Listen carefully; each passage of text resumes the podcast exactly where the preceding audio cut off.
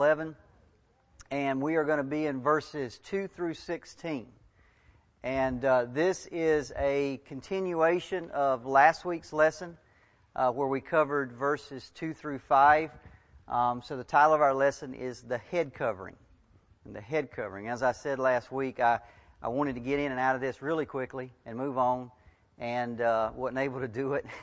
So had to stretch it out into, into two weeks. Um, so uh, let, let's start out here. Whether you realize this or not, our culture and our society hates gender distinctions. We get an amen out of that. They, they hate it. Um, our American culture hates any indication, any kind of teaching, anything at all that says there are different roles for men and different roles for women. And they literally will reject anyone and anything that, that teaches that. Um, I mean, I know this morning if I took this lesson and I went to the public library and taught it, they would laugh me out of the room. I mean, they literally would laugh me out of the room. But we live in a culture now that literally is talking about sending girls into battle. That that is that. I mean, I I, I, th- I saw a thing yesterday. The Marines are now recruiting girls sports teams. They're going into girls' sports teams to recruit. We, our, our children now, I, you see it all the time. Women are looking for unisex clothing. They want to be able to go girls' clothes with trucks and, and things like that on. They, I read one the other day. They want to buy boys uh, with little hearts on it. I mean, they're they're they're, they're wanting to mix and match. We we laud now and praise the homosexual and the transsexual. We we're teaching children now they can choose their own gender. I mean, society hates this idea that there are certain things that men can do that women can't do, certain things that women should do that men can't do. They, they, they completely reject that. And, the culture's war on gender has even moved into our Bible translations. I look, I've got a, a program that I look at that gives me all the different translations, and I, I went and looked at it. This is the New International Version, or today's New International Version. This is Hebrews 2 6. And, and Hebrews 2 6 is a very familiar verse. It says, What is man that you are mindful of him, the Son of Man that you care for him? And they've completely removed the gender distinctions and they rewrote it. Now it says, What are mere mortals that you are mindful of them, human beings that you care for them? And so they just, if you go through, that's just one example. It's like that throughout the whole translation. They, anything that refers to him or her or he or she has been completely removed and, and there's no gender distinctions in there, in there at all. But the fact is, as Christians, you and I, we have to develop a biblical view of masculinity and femininity. We cannot let a culture that has rejected God, that has rejected His Word, you cannot let that culture define for you what it means to be a man or what it means to be a woman. You just can't do that. They've thrown God completely out of the picture and said this is the way it is. And you got to be very careful you don't let that, you, you got to let God's Word define for you masculinity and femininity. You cannot let the, the culture do that for you. But in order for us to understand God's design for our gender, what He expects from us, we also have to understand its ultimate purpose. And that is exactly what today's passage is, is all about. You see, God wants to use our gender to glorify Him. He designed our gender roles to bring glory to Him. And we saw this two weeks ago. To glorify God means that we put on display His attributes right? We put on display His ways, His design. We want the world to see through us what God is like.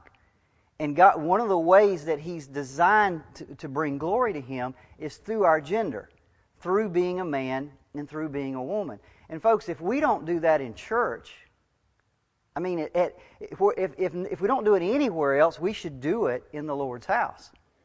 I mean, come on. And that's what Paul is going to be going to be talking about about here today. So I want to do a quick review for those of you that weren't here of last week's lesson so you kind of know what, what this is all about. So as we mentioned last week, this is a hard passage. So 1 Corinthians 11, 2 through 16 is a hard passage, and it's a hard passage because of the cultural differences that have changed over 2,000 years. I mean, it's, it's, it's very difficult. But the, the gist or the main meaning of the passage is, is pretty straightforward and pretty clear. It is teaching God's order and design for the roles in a marriage relationship the roles of a man and the roles of a woman. That's pretty clear. In fact, Paul states it right off the bat in verse 3. He says this But I want you to understand that the head of every man is Christ, the head of a wife is her husband, and the head of Christ is God. So he, he sets up a hierarchy of authority and submission. You've got God the Father, God the Son, then the man, then the woman. And he said, I want you to understand this is the way God has designed it. Okay? And, and, and, as we said last week, that does not mean, in fact, notice the word he uses there husband and wife. He's not saying that, that every woman is to submit to every man. He's not saying every man has authority over every woman. That's not the point. The point is the marriage relationship, the husband and the wife. And, and Paul goes on and says, you know, if you read just as the Father and the Son are equal, they're equal in nature, they're equal in essence, they're one and the same, yet the Son has chosen to submit to the Father. It's exactly the same way with a husband and wife. There's no inequality. The husband and wife are exactly the same in essence, in nature, in intellect, in ability, in ability. That's what Galatians 3.28 says. There's neither male or female in Christ Jesus. It's not talking about physical. Of course, there's, there's physical, male and female, but it's saying spiritually, there's no difference between you. God sees you exactly the same. But He has asked the woman to, to move into a role of submission and the man into a role of authority. So there's no inequality. That's, that's not what He's saying at all, just as there is no inequality between God the Father and, and God the Son.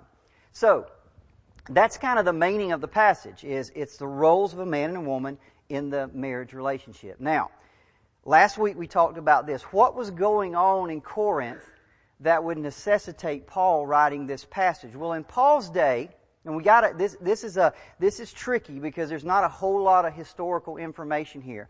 But in Paul's day, a head covering was one of the symbols that a woman would wear to, to symbolize her subordination or her submission to her to her husband. Now, in that day, it was most likely a veil. Now, we don't know that for sure. It could have been a, one of a scarf or something like that.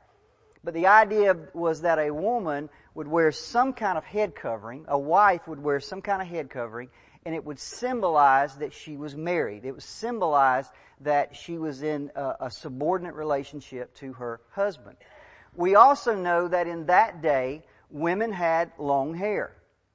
Okay, we talked about this last week. It, it, in fact, it was considered shameful for a woman to cut her hair. Now, it's not like that anymore. That's all changed. But in that day, culturally, you just did not cut your hair. It would be like today. Men do not wear dresses. Men do not paint their nails. Right? Now, I'm not saying there's not a few out there that do it. Right? But culturally, it's just not done. And when you see somebody that does that, if you saw a man wearing a dress, you'd say, what would you say, right? Immediately it says something to you. There's something wrong here. Well, in that day, if you saw a woman cut her hair, immediately you said, there's something wrong with her. You just did not do that. Culturally, it just did not happen. Now, around that time, a feminist movement and a women's liberation movement began to arise in the Roman Empire. And you, and as I said last week, you couldn't blame them. Women were treated like dirt back then. You couldn't blame them for doing what they did. And so women began to protest against all the inequalities that were going on in that culture.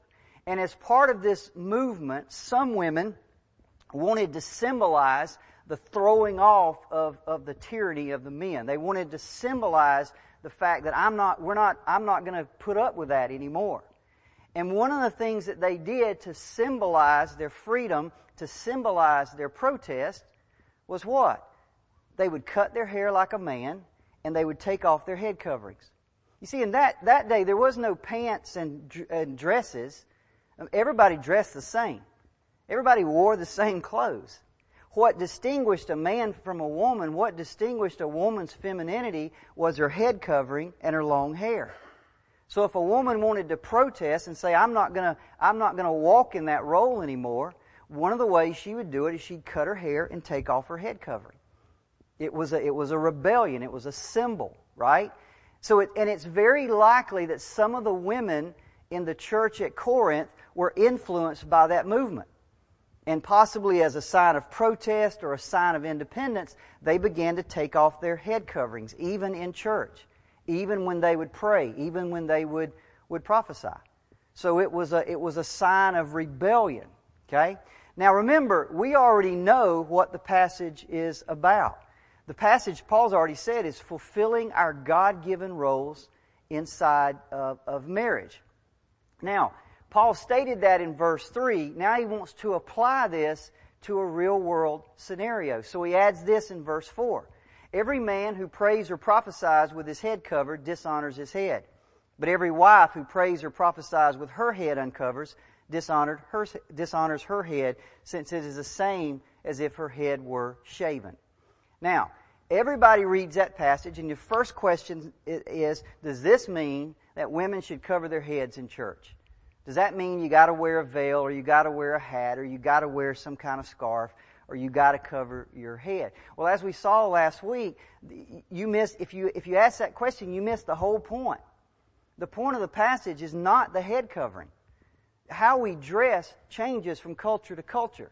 The length of our hair changes from culture to culture. It's the rebellion that's the issue.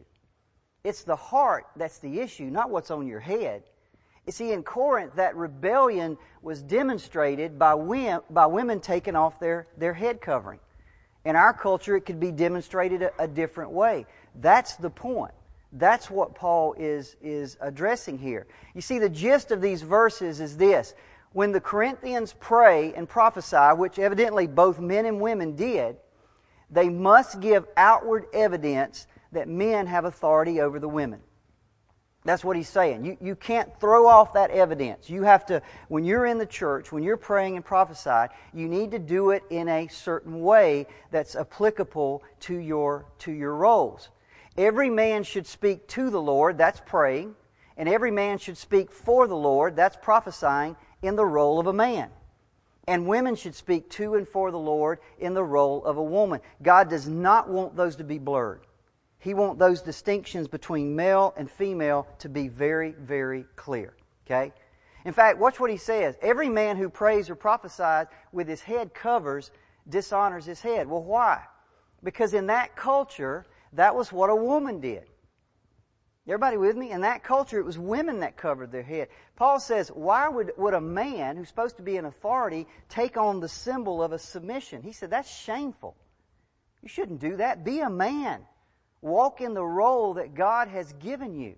And then he goes on to say this about a woman, but every wife who prays or prophesies with her head uncovered dishonors her head since it's the same as if her head were shaven. For if a wife will not cover her head, then she should just go ahead and cut her hair short. But since it is disgraceful for a wife to cut off her hair, shave her head, let her cover her head. Now what's, what's he talking about there? Well, basically he's saying this. If you're going to throw off your head covering, if you're going to throw off a symbol of submission to your husband, then he said, just go ahead and shave your, shave your hair off. Okay? Now why would he say that? Well, in that day, remember, women did not cut their hair short, and there was no way they shaved their head. In fact, in that day, there was only three types of women that you'd find with short hair or a shaved head. Only three. One of them was a, a, feminist or a protester who was rebelling. Another one was prostitutes, and the other one was disgraced women. Just normal, everyday, modest women did n- you would never see that. But he says if you're going to take off your head covering, then just go ahead and go all the way and shave your head off. If, if you're gonna if you're gonna rebel, just rebel all the way. That's what he's saying. Go ahead and shave. Go ahead and shave your head. That's what that's what that's about. So this is what Paul is saying to them. He's saying, look, in your society, God wants the distinction to be clear. Men are men and they are in authority. Women are women and they are to be in submission to their husbands. If your society has a custom or a norm by which that is symbolized, then you need to abide by that custom. That's, that's what he's saying. Make sure outwardly people see it. Don't, don't go looking for symbols to rebel against. Okay? Now, that's very practical what Paul says. He's given us a principle and he's applied that principle. Now, today I want to pick up where we left off last week, and that is now he's going to defend the principle. Okay, he's going to go a little bit deeper. So let's ask Paul a question. All right, Paul, we see what you said there, right? Where do you get all this? where where are you coming up with this? Are you just are you just dreaming this up, or are you just are you know what's your reasoning? What, how can you can what can you tell us to kind of so that we know this is is true? Well, this is where the next verses come from. Look at verses seven through ten. Paul says for. That word for means because. So he's defending what, he's, what he just said. All that stuff I just said, Paul says, because. This is why. This is what he says For a man ought not to cover his head, since he is the image and glory of God, but woman is the glory of man. For man was not made from woman, but woman from man, and neither was man created for woman, but woman for man. And that is why a wife ought to have a symbol of authority on her head because of the angels. Okay? Now, I want to walk through that and try to figure out what it is he is saying. Let's look at verse 7. Paul says, For a man ought not to cover his head, since he is the image and glory of God. Now, we need to see what Paul's doing here. Paul is about to move beyond just a cultural thing. See, so far he's been dealing with kind of a cultural issue. And he said, okay, look, if your culture has a symbol for women that shows that they're under submission to their husband, then abide by that. Show the culture that you're in a, a God ordained role.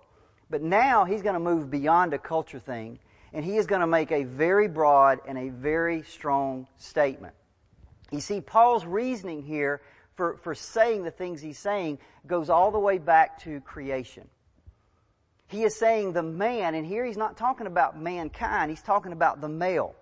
I want you to see that. He's saying the man. Let's go back to verse 7. For a man, not mankind. He's talking about a male. He's saying, for a male ought not to cover his head, for he is the image and glory of God. You see, he's saying the man or the male was created to be the image and the glory of God. Now look at that word glory. And this relates exactly to what we talked about here about two or three uh, weeks ago. You see, this is, he's saying this is why, we, we said this two or three weeks ago, this is why man exists. Not just the male, but man and woman. We exist to be the glory of God. And to be the glory of God means that we put God's attributes on display. That's what Christians are intended to do. Paul says in uh, 1031, whatever you do, whether you eat or whether you drink, do it all to put God's glory on display. Make sure when people see you, they see His attributes, His love, His mercy, His empathy, His righteousness, His forgiveness, His faithfulness. Make sure you display that in your life. Well, now Paul is saying that the male was created to be the glory, the image and the glory of God, which means that every man, every male was, is supposed to display the attributes of God. Now, let's go back to Genesis and see what he's talking about. In Genesis 1:26 there's a really interesting scripture. God says this, "Let us make man in our image, according to our likeness, and let them have dominion over the fish of the sea, over the birds of the air, over the cattle, over all the earth, and over every creeping thing that um, creeps on the earth." Notice what, what God says. He says, "Let us make man and the, in our image." And then the first attribute that he mentions is dominion or authority. You see, the male was originally created in the moral and intellectual image of God. And part of that image, one of the attributes of God that a male is to put on display is authority. That's what, that's what God says. Adam, I'm going to give you the, I'm going to give you dominion. Okay? You see, God created the male to rule over his world. And throughout history, that's exactly what men have done. Okay? Men have been the ones in charge because God delegated that authority and de- God delegated that responsibility to them. Therefore, Paul says a man is to be uncovered. Why? Because covering is a divine symbol of submission. When you cover yourself, it's a sign of humility. It's a sign of an attitude of, submiss- of submissiveness. But God says, I created the man to be in authority with that in mind, Paul's thinking, why would a man who's supposed to be an authority take on a symbol of submission by covering his head? Don't do that. That shouldn't be. A man should walk in the role of authority that God has given him. And when he does that, he puts, see, God, is God sovereign? See, is God ruling over everything? He says, okay, man, I created you in my image, now go rule. Go rule over your world. Have authority over your world. Display my authority. So when a man walks in authority, he's displaying the image of God. He's putting God on display. He's glorifying God when he does that. See, this isn't just something God just thought, you know what, man, I'll just create a man and I'll let him have authority and I'll do no. No, it's all about his glory. It's all about putting him on display. So when a man walks in the role with authority, he's honoring God. He's, he's, he's glorifying God. I'm going to be honest with you. When a man don't walk in authority, in my opinion, he's blaspheming God. He's blaspheming Him. So uh, it's very important that a man walk in authority because he's glorifying God. Now, is, is anybody getting, it's getting hot in here. I'm getting hot on this one right here. So, let's get to the hard part. All right, let's read it again. For a man ought not to cover his head since he is the image and glory of God. But, Paul says, now watch this. Woman is the glory of man. For a man was not made from woman, but woman from man. Neither was man created for woman, but woman was created for man. Now I gotta be honest with you. What in the world, especially that one, I, I, I, of all the sentences and all the phrases in this passage, I meditated more on this one. I was out of town this week and spent a ton of time in airports, and I just sat there and thought about this over and over. What does it mean when it says that, that man is the glory of God, but a woman was created to be the glory of man? I mean, I, I, I read some things and I read some things, and for example, I, I went out and I, I, I thought, you know, what does everybody else say about this? Well, I found one guy that said, well, we won't go there. Anyway, what does that mean? Okay? Listen, I thought about this a lot. This is what I came up with. Man was formed to be a reflection of all that is good in his creator. Would we agree with that? But see, in turn, the woman was created to be a reflection of all that is good in the man. Let me say that again man was created to be a reflection of all that's good in his creator. But a woman is created to be a reflection of all that is good in the, in the man. I went back to, to Genesis and there's a, when you go back and you read through all that and you see what's going on, there's a really interesting scripture there. You know, there's a place where God creates Adam and Eve hadn't been created yet. And the Bible says he brings all the animals to him. And he says, I'm giving you dominion. You name them. You name what they are. And it says all these animals go through, but then in Genesis 2:20 it makes a really interesting statement. It says, "But no for, but for Adam no suitable helper was found." If you look at other versions, the ESV says there was no helper fit for him. Other ones say there was no helper that complemented him. There was no helper that corresponded to him. But then I asked the question, I said, well, what did he need help with? Have you ever asked that? What is it that Adam actually needed help with?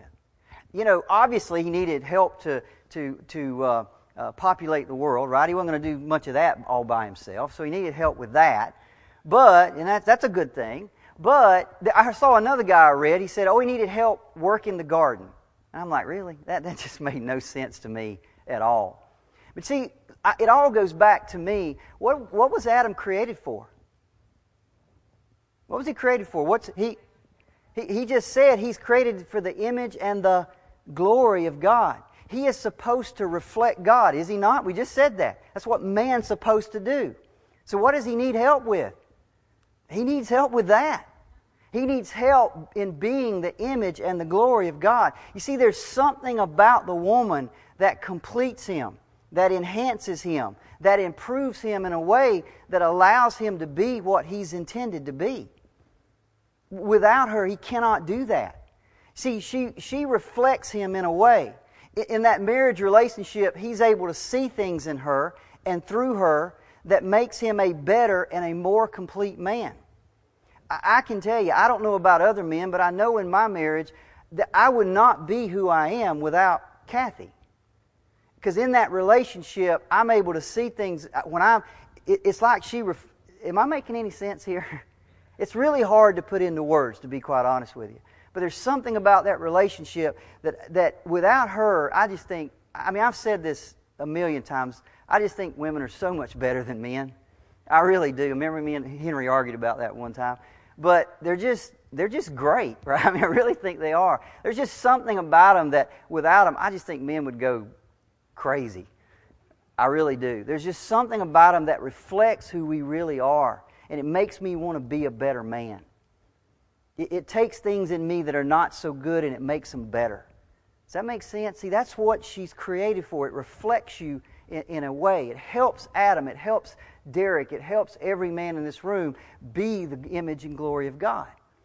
And he, and he can't do that without the woman.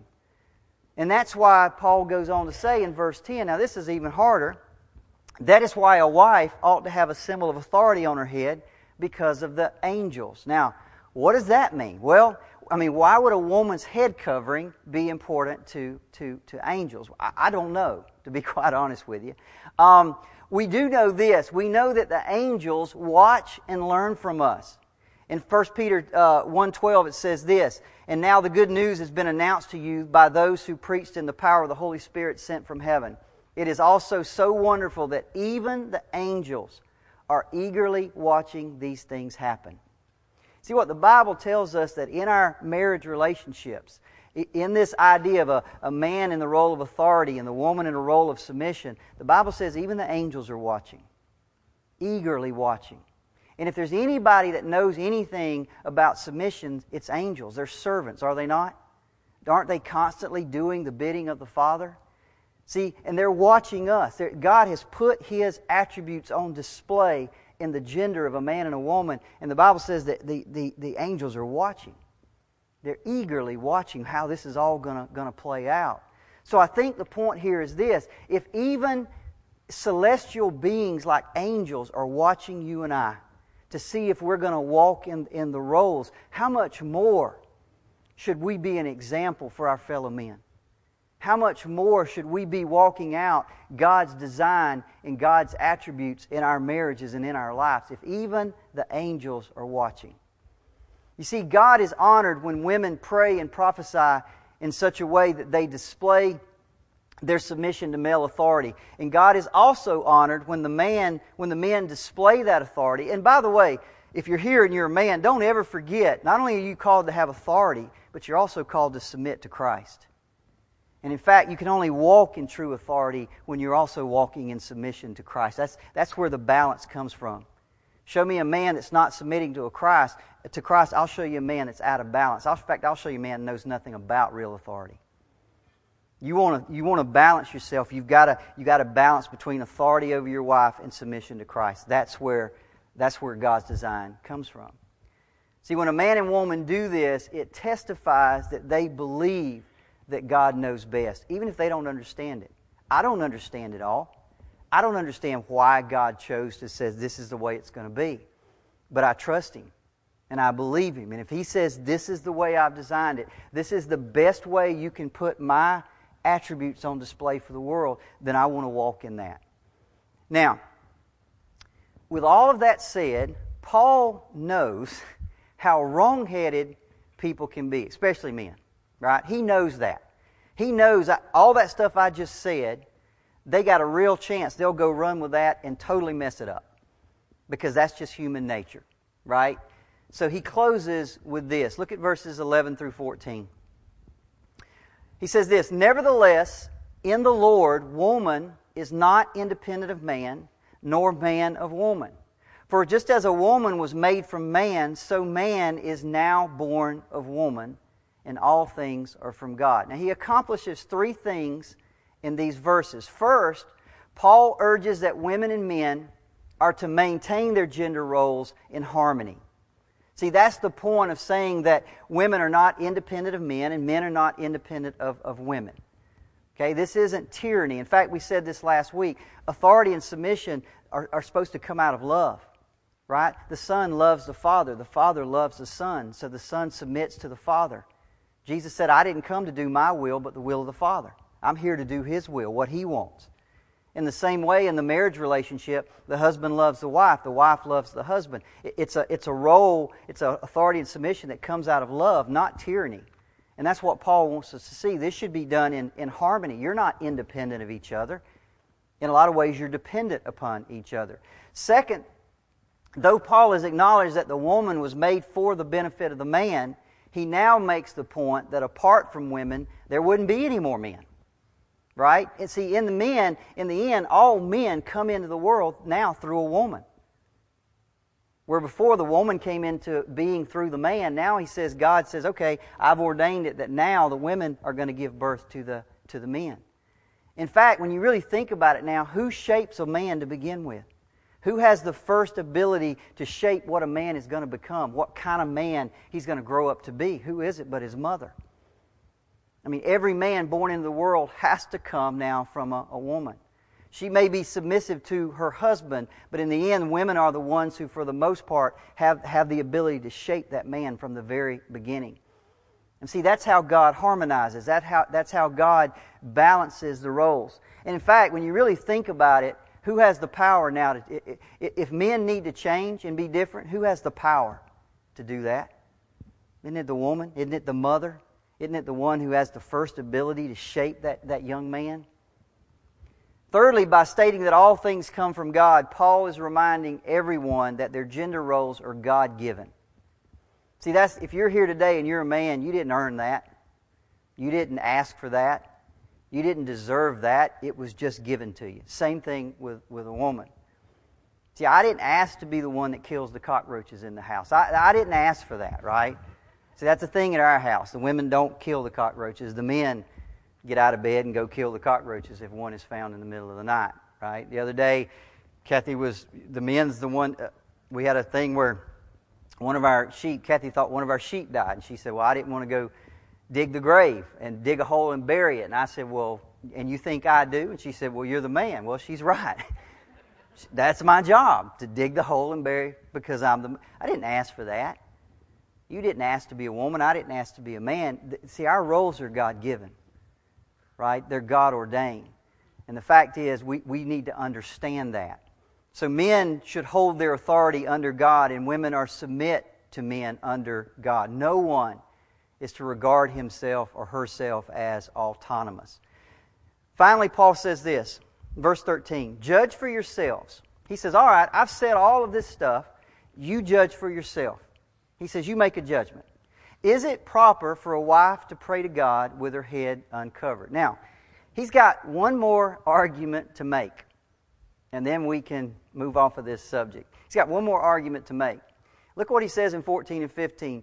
Does not nature itself teach you that if a man wears long hair, it is a disgrace for him? But if a woman has long hair, it is her glory, for her hair is given to her for a covering. All right. What does this mean? Man, it's getting hot in here. What, what does this mean? Paul is saying that there's something in nature, there's something in our physiology, there's something in our anatomy of the human race that teaches us that men are to have short hair and women are to have long hair. Okay? Now what could that what could that be? What could he be what could he be talking about here? Aristotle Aristotle who lived, I don't know, 2500 years ago, a long time ago. Aristotle said this. This is really interesting. I've never seen a bald child, a bald eunuch, or a bald woman. That's interesting, isn't it? Aristotle says, I've never seen a bald child, I've never seen a bald woman, and I've never seen a bald eunuch. Now, what is the one thing? Think about this for just a second. He lived 2,500 years ago. He didn't know anything about physiology, he didn't know anything about anything. And he said he made that statement. Now, think about this. What is one thing that a child, a woman, and a eunuch all have in common? Anybody? Well, hair, yeah. But why? They're not men, so what are they missing in their body that makes them not men? Anybody? Okay, they're missing testosterone. That's exactly right. So, so a child doesn't have testosterone, a eunuch doesn't have testosterone, and a woman doesn't have testosterone. You see, the fact is, if you go look at it up and you go see what causes men, if you ever, uh, it is, it is naturally proven, scientifically proven, that men's hair does not grow as fast as women. Men's hair doesn't grow as, for the most part, doesn't grow as thick as women. Men's hair falls out quicker than women. It's just natural. You just, I'm not saying that there's not certain cases where, where women don't lose their hair, but for the most part, across nature, women do not go bald. And a whole lot of men do. And if you go look why, it's all about testosterone and estrogen. So testosterone is converted into a hormone called DHT, and certain men have hair follicles that are sensitive to DHT. And when that DHT gets created in a man, their hair follicles start to shrink and eventually they just quit produce they won't produce hair at all but that doesn't happen in women because they don't have testosterone and in fact on the other end estrogen actually helps a woman's hair grow faster and stay in their head longer and that leads to thicker and fuller hair and paul says doesn't even nature teach you that a woman is to have her, her hair is given to her god see, see this is what just amazes me god designed that that's not evolution. Don't believe in that mess. That's, that's not evolution. That God designed that. He designed a woman to keep her hair. He designed a woman with a divine natural covering. That's what Paul's saying. Doesn't even nature teach you that? And then the poor old men are running around bald as a cucumber. And I don't know if that means I got estrogen or what. I, I've been struggling. I've been kind of struggling with that this week, but anyway. Paul goes on to say in verse 16, if anyone is inclined to be contentious. In other words, he says, if anyone wants to argue about this, that's what he's saying. If you're inclined to be contentious, if you think you want to argue about this, he says, we have no such practice, nor do the churches of God. What he's saying is, nobody else practices throwing off their head coverings. Nobody else is cutting their hair. Nobody, you're not going to find any support amongst the apostles. You're not going to find any support amongst the, the elders. You're not going to any, find any support among the, the other churches of God. So, evidently, something was happening at Corinth that wasn't going on in the other churches. And he said, if you want to argue about this, you're not going to find support among the apostles, among the elders, or among, among any, anybody else. Okay? And so he said, just don't, don't argue about it. Now, here comes the kicker, and this is what kind of makes this difficult. How do we apply this to our lives? What is something that was written to something that was going on in a Corinthian church 2,000 years ago? How does that, how does that affect us today? How do we, how do we apply this uh, to our lives? This is difficult because things have changed, have they not? I mean, women cut their hair now. It's not seen the way it was 2,000 years ago. Uh, we don't wear veils. We don't wear uh, scarves or head coverings anymore. It's not, it's, it's, a sim, it's not seen the same way as it was. And you can see how culture changes. I was talking to Erwin this morning about, about hats, right? I mean, when I grew up, if you walked into a, a building and kept your hat on, somebody would jerk that thing off your, your head in a heartbeat, right? I mean, you just did not do that. But, it, but, but now kids wear hats in school. I mean, it's just not the same anymore. You can see culture change. I, I'm sure. See, think about, go back, I don't know when, when women started wearing pants, but let's just go back 60, 70 years ago, whenever it was. I don't know when it was. But let's just go way back. See, I think there was a time that probably wearing pants was a symbol. Don't you think? We're not wearing dresses anymore. We're going to wear what we want to wear, right? And I think at that time, it, it probably was uh, applicable to the church. That probably I could have sat here and said, ladies, you don't need to wear pants. But see, that's changed, has it not? It's not a symbol anymore. See, so, so what we don't want to get into is if I say men have short hair, ought to have short hair, well, what does that mean? What's short? Does that mean I got to have it over my ears? Does that mean we all got to have marine cuts? Does that mean it's got. See, if you start going down that road, where does it end? what about beards? What about mustache? If I say a woman has to have long hair, what does that mean? Does that mean it's got to be at her waist? Are we going to get out a, a measuring stick? You see what I'm saying? See, the Bible doesn't want to go there. That's, that's not the point. We don't ever want to go down, down that road. So, how do we apply this to our lives? Well, I, let me say a couple things here. First of all, one thing we learn from this is that cultural symbols matter. Let me say that again. Cultural symbols matter. Now, now we know dress is cultural. We have to keep that in mind. What's, what's done in one culture is not done in another culture. Things change. We have to adapt to that. That's not, that's not the point here. And in today's culture, we no longer view a woman's length of hair or her wearing of a veil or a head covering as a sign of submission. That's, that's not even a thing anymore. Those are personal choices, and it's not something we should use to judge someone's spirituality. But in today's message or in passage, Paul confirms the rightness of following a cultural mandate. You see, in that day, to cut her hair or dispense with her head covering would send the entirely wrong message to the culture at large. And Paul says that's wrong. Don't, don't do that. So, what would be an example for today? I'm not sure. Probably the best thing I could come up with would be a woman taking a man's name. That's probably the best example I can come up with. That in our culture, it's normal, it's considered the norm, and it has been for a long time, that when a man, a woman marries a man, she takes his name.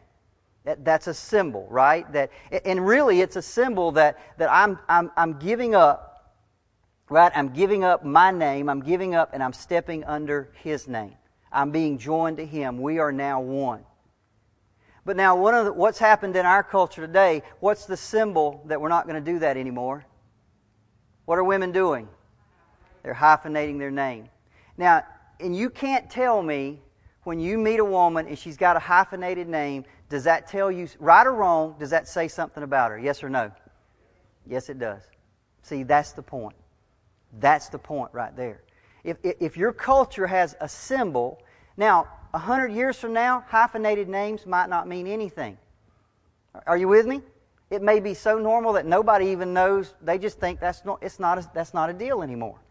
But today it is a, that's a symbol. And that's probably the best one that I can come up with. I remember this is a nice little story. Years ago, uh, I, I, knew a guy, a young man. I was probably I was probably in my 30s. So this is 20 20 something years ago.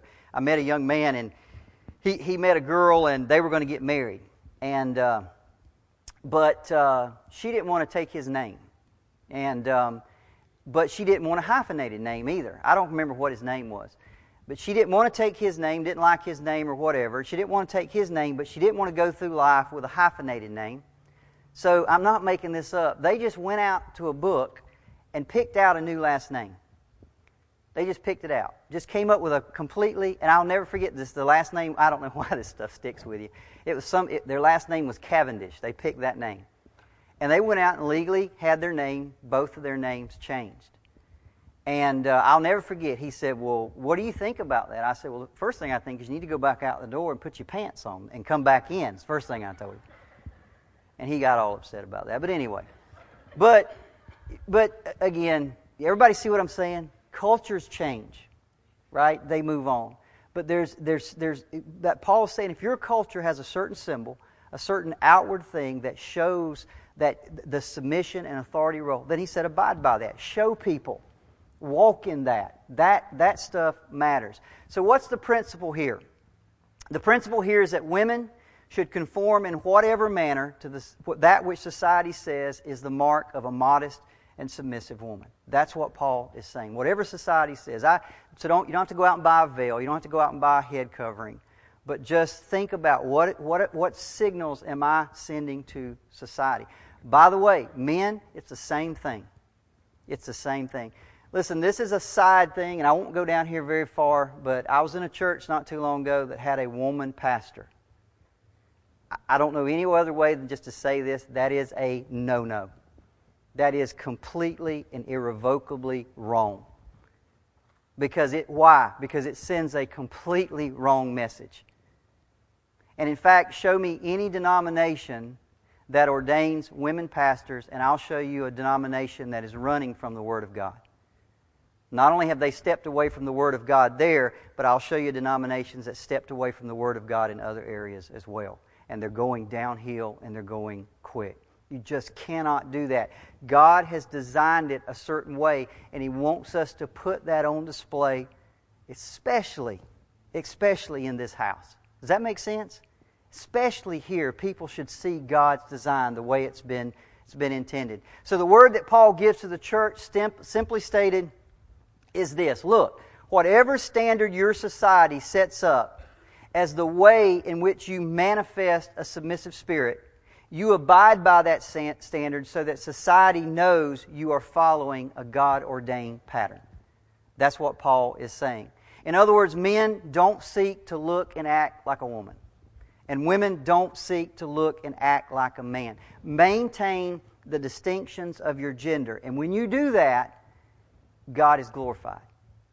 God is glorified. And in the end, that's what it's all about. Let's pray. Father, we thank you for 1 Corinthians 11. We know this is a difficult passage. Um, it's a difficult passage for me to teach. It's a difficult passage sometimes to understand um, and accept. But I, I know, God, every heart in this room, we want to glorify you. That is in our heart. We want to bring glory to you. So help us, Lord. Help us as men to, to walk in authority, but to do it the right way. Help us to walk in authority as we submit to Jesus Christ and balance that out so we can walk in authority with love and tenderness and, and humility. Help us to be that. For women, Lord, help them walk in their roles. Help them to, to love their husbands, to, to submit to their husbands, but to do it a way that helps their husband be the man that they should be. God, only you through the Holy Spirit can harmonize a marriage. Only you can do that. Only you can make us into the, the united one that we are supposed to be. So we turn it all over to you. Holy Spirit, if I've said anything here today that was wrong or out of place, I ask you to forgive me, and I ask you that, that no one hold offense, Lord, but you just somehow take the reality of this word, the reality of this message, and embed it in our hearts and change us to be the men and women that we're supposed to be. We love you, we thank you, and we pray for our service today. In Jesus' name, amen. Thank y'all.